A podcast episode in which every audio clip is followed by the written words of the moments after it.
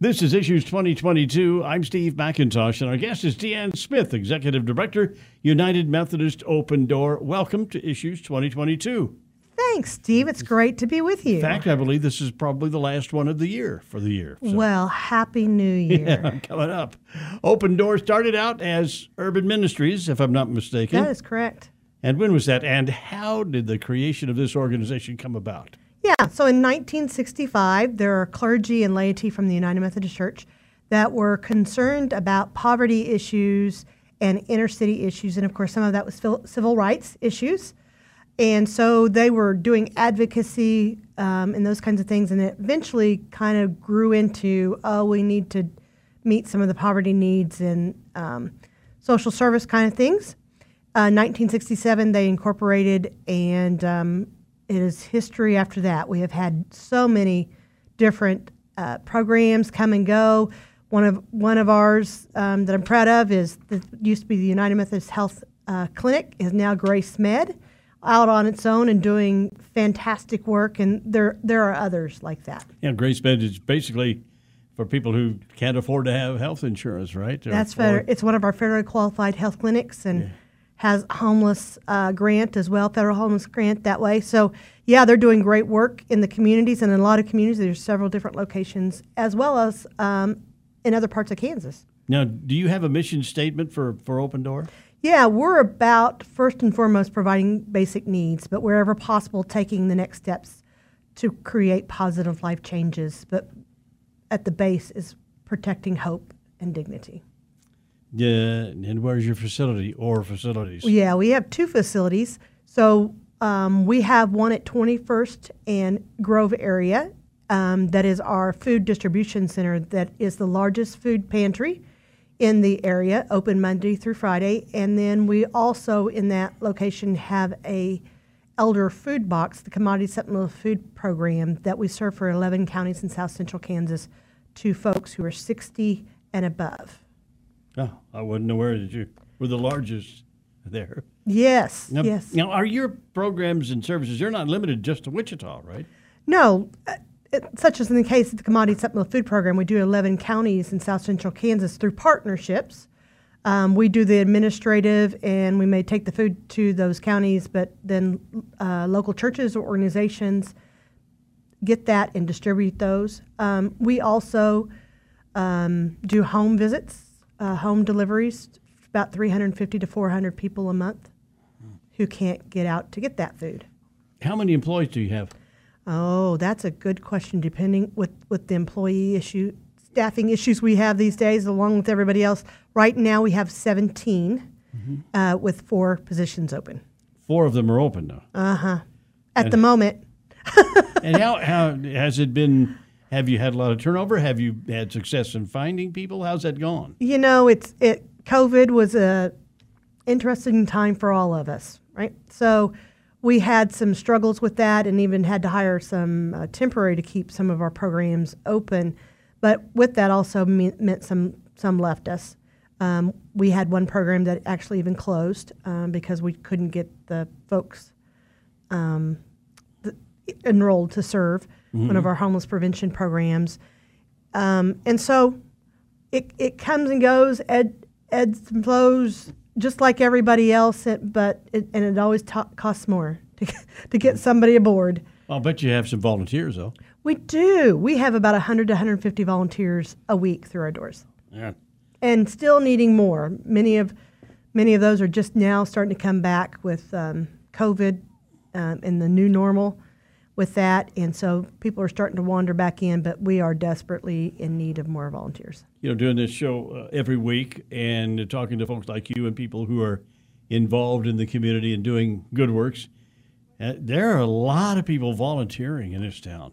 A lot of people. There are. We've got a, a we've got a community that has a heart for um, the needs. So yeah. if they know a need, they're going to reach out and, and address it. So um, and one of those is to give give of time. So whether it's a group that just a one-time kind of thing, of building boxes, or or somebody who wants on a regular basis to come in, which is what we really need um, the most, we would just love to have people. How many how many lives uh, do you think you'd touch in a year's time? So last year we we t- unduplicated individuals, 21,300, a little over 300, 21,307 to be precise. Um, so we touch a lot of individuals, and many of those last year were COVID related who hadn't been in lines before. How does that compare to other years? You know, have you been able to track that? Well, we're down actually a little bit uh, last year, and that's because some of our capacity issues with COVID. Um, we couldn't serve as many people because we had to limit space.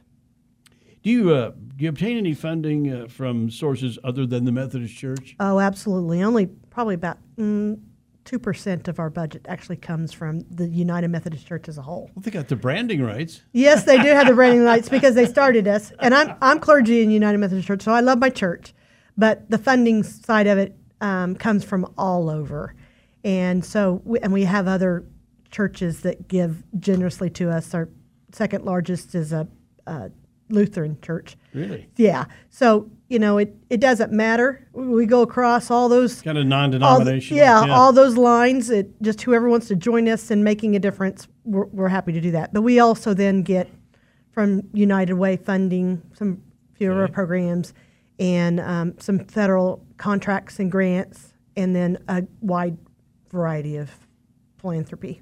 In November, you completed your annual turkey drive.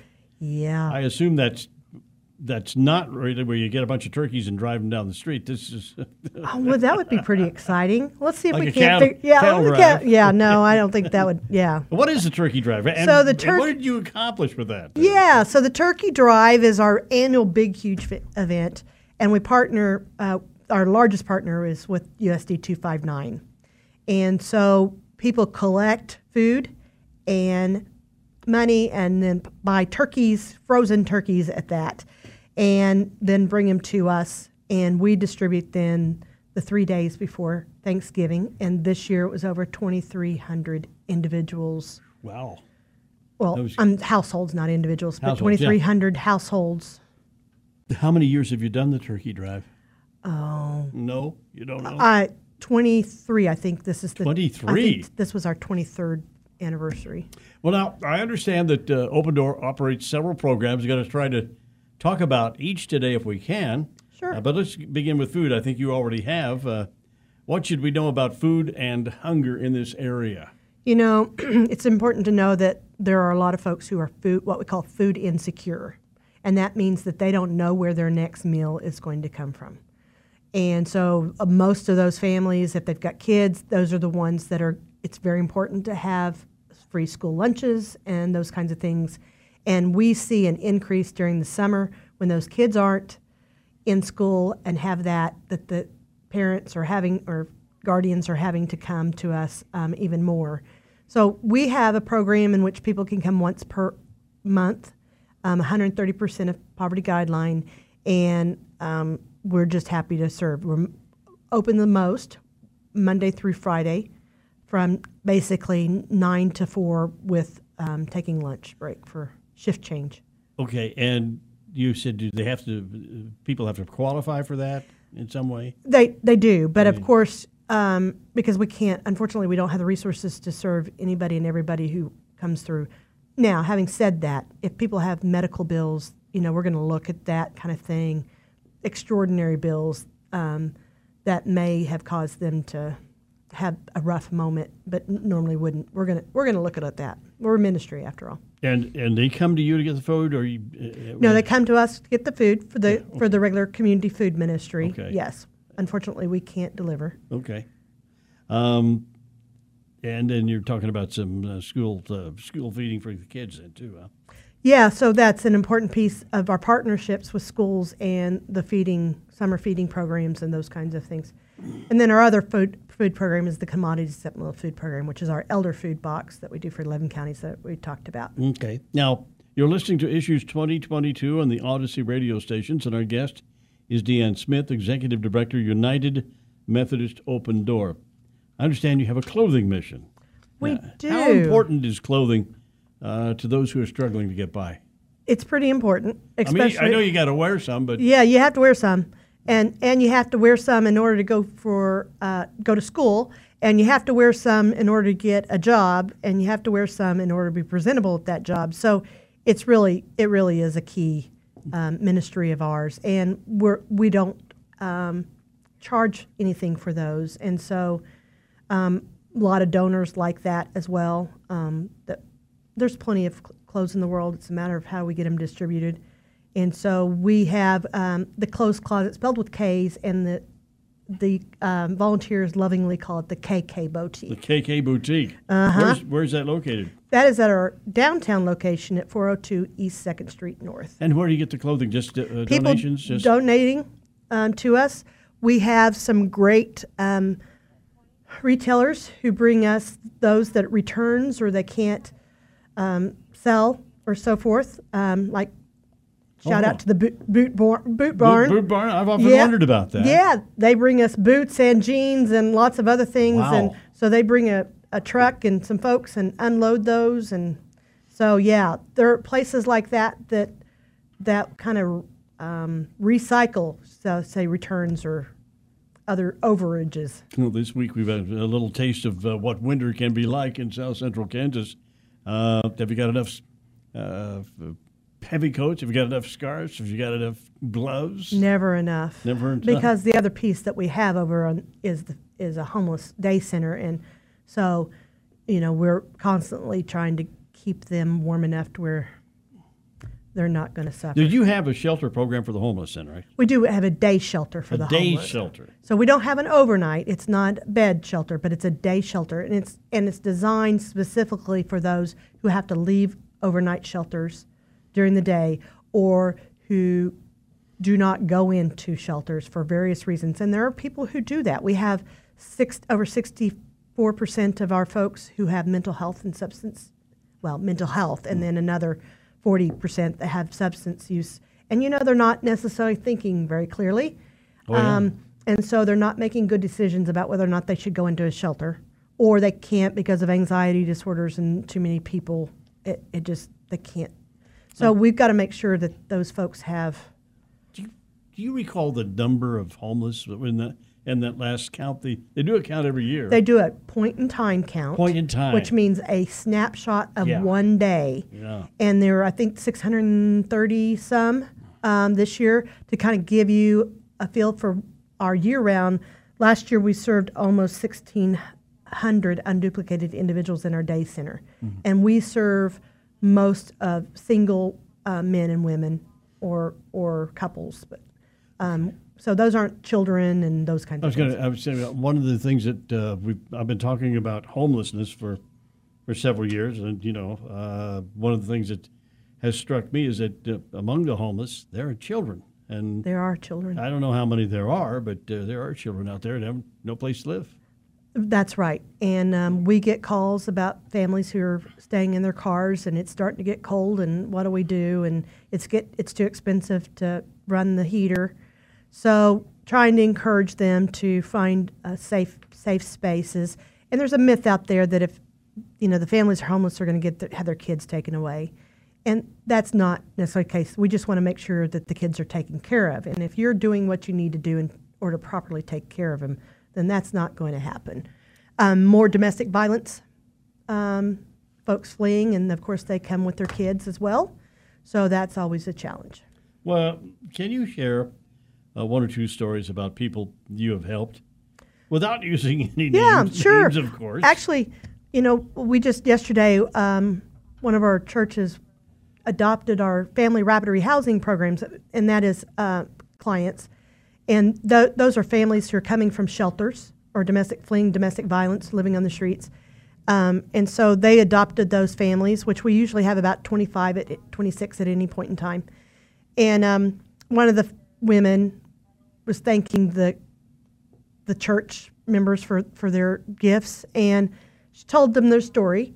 She uh, fled from domestic violence, tried several times to flee, and was not successful.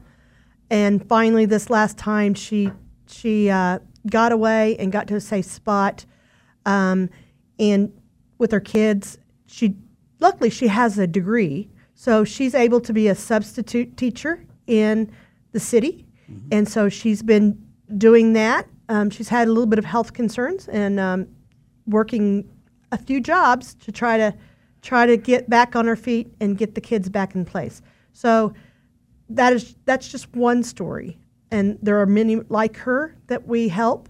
Um, there's also those that we see in the day center. Like I said, a lot of them are mentally ill, and so it's a matter of us just trying to keep them well. We just a couple of weeks ago we had a woman in the shelter that um, people thought first was a seizure, and it was an overdose. And we were very fortunate that Hunter Health was time was with us. And They had they had the Narcan, which is the reversal drug, Yeah, for fentanyl. and it yeah. for fentanyl and overdose, and lot laced with fentanyl these days. And so it took three doses of Narcan to get her back. Mm. Um, and you know, we just have to keep working with those folks to get them to say yes to the services to be to be well. And so we t- looked looked at that. That thank thankfully she was with us and she was up and able to move and able to have some conversations about are you ready to go get help.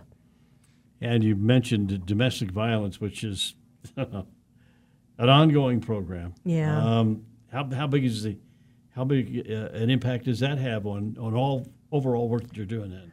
Well, we're not a domestic violence um, specialist, No. you know, so I can't give you all of those really wonderful statistics that some of my colleagues who do that very well could give. But we do have encounters with folks with domestic violence, particularly with our family rapid rehousing program. We get those referrals. Um, of, they they need rental assistance and supportive services, and we make sure that they get connected with one of our partner agencies to to do the counseling and so forth. Well, but we we um, I think at this point we have four that we've four families that we have um, helped with rental assistance that are currently in the program. Have you another, can you share another story with us? We got some time here. Yeah. So, um, excuse me. Yeah. One of the one of the other folks that we have served, and I've just been having conversations with him, um, was somebody who'd been at in our day shelter for a lot of years, and we um, kept asking him, and he he volunteered for us doing laundry and those kinds of things, and kept asking him, you know, we need to we need to get you into housing. Let's talk to you about housing. Let's talk to some people. And he just kept saying, oh, somebody else deserves that more than me. And so we kept having that conversation. And um, finally, there was one night that he was going to sleep outside and it was really cold. And I said, I'm going to worry about you. You're going to worry about me? He said, You've got so many other things to do. I'm like, Yeah, I'm going to worry about you. And from that, along with other people in the community having the same kind of conversations, we started having conversations about getting him housing. So he is now housed and he has gone to, back to school, graduated from W Tech, Really? working. Uh huh. So sometimes they just don't think because of mistakes they made in their background that they're worthy, and so they think that somebody else deserves it more, and they're just going to keep doing. And you know, there's something. We, we are creatures of habit, and so it's comfortable once they get in kind of a routine, and it's less stress in that way. You know, you think, gosh, being homeless is stressful enough, but there's a level of stress. um, and so it, it's trying to get them to take the next step for positive. Well, I, I must admit, I look at the homeless people and I think, oh, that's sad and all that, but and they there's no future. What they can they ever get it back together? And apparently, you're having some success now and then at least. Yeah, there it is. That helps. I hear a lot, you know, well, why don't they just go get a job and those kinds of Yeah. things. And and with the population that we serve that stand on a corner and talk to themselves, yeah. you know, or yell at yell at somebody else because of that's not there. Right. Um, I I've been known to kind of pretend to hold on to somebody that's there so that they can feel safe. Well, I'll take care of them while you go do. You know, that's kind of the stuff that that's pretty hard for somebody to get get a job. So we take one step at a time. We meet, meet people where they are and see what the next step is that we can get them. And and above all, we want to get them housing. Does uh, Open Door have any fundraising events? So um, throughout the year, we have various times in which we um, ask for donations, just like everybody else, and then our turkey drive is our biggest event. And we've had some fundraising come and go, but we're really working on um, some higher level um, givers and and and yeah, the Giving Hope Society at a thousand dollar level or more um, to to try to nurture those one on one. And we're looking at other ways in which a lot of times fundraisers, unless you're a ZooBilee or or Wine Fest or whatever, you know, it's more friend raisers because you, you use a lot of resources to Right. but don't necessarily make a whole lot, right? So, so those are those are more introductory things of getting friends and then nurturing those. I want to talk about you for just a minute. Where are you Sure. from? I'm And orig- how, how did you come to this? this How did I come door? to this thing? Yeah. So I'm um, from originally from Oklahoma, and um, I'm clergy. I met my husband um, in grad school, and he brought me back to Kansas. Um, I did my internship at then Urban Ministry in 1991 um, from grad during grad school, and then went back and finished school, and then came back and started um, serving churches here in town, and got on the board of directors of then Urban Ministry, and then in nine in 2001 I became the executive director. What are the biggest challenges you face at uh, Open Door? Well, the one the one right now is um, getting access for mental health and substance abuse um, treatment. Um, the Mental Health Association did a, uh nationwide report um, just released about a month ago for 2023, and uh, we rank Kansas ranks 51 out of 51 for a mental health um, preval- prevalence and access to care. Really? So we're at the bottom. We're at the very bottom. Isn't that something to be proud of? Well, you know, we talk about this. We mm-hmm. talk about it. We it. talk about it. we it. talk about it with the, the sheriff, the jail Yeah, people, and that's right. And nothing happens in Topeka. Yeah, and that's the challenge. And but we're starting to see a little bit of movement. But we'll we'll see what happens. But that is the number one thing because many of the folks that we serve have that, and we're and those are the ones you see downtown. It's not all the homeless. You know, people go, we need to do something about these homeless people. Mm-hmm. Well, it's the ones that are the hardest to serve to get and and legally we have to get people to say yes to those services. They have to have that lucid moment. And so when I get a lucid moment and say, "Are you ready today to get help?" then it might be uh, mm, two weeks to a month before I can get them a, an appointment, unless they're in a crisis. And so, You know, the things that we've been doing downtown in Wichita with the new medical school Yes. and all this and that, very encouraging. But there's this big gap there. We got to do something. yeah, we recently had somebody come in from New Jersey that um, their, her her community did what we call a functional zero to end uh, chronic homeless, which is one in, one out, basically. And you know, she made a point. You can you can um, revitalize downtown, but you've got to end homelessness in order to do that. And That's- and meaning that there's know- there's always going to be homeless around, but that's that one in. When it, do we have the resources to get people when they fall on those hard times or they have a crisis that we can get immediately back into housing? And so I think we just have to. I think there's the will to do something. It's just how do we do about it? Go about doing it. And there's a lot of plans out there. Well, we want to thank you for the work you're doing. It's not, you know, government can't solve everything. Nope. But sometimes it can help quite a bit. It's a good part. It takes a good partner, per, private and public partnership to make it work. There you go. Hey, thanks for being with us again, and uh, best to you coming up in the new year.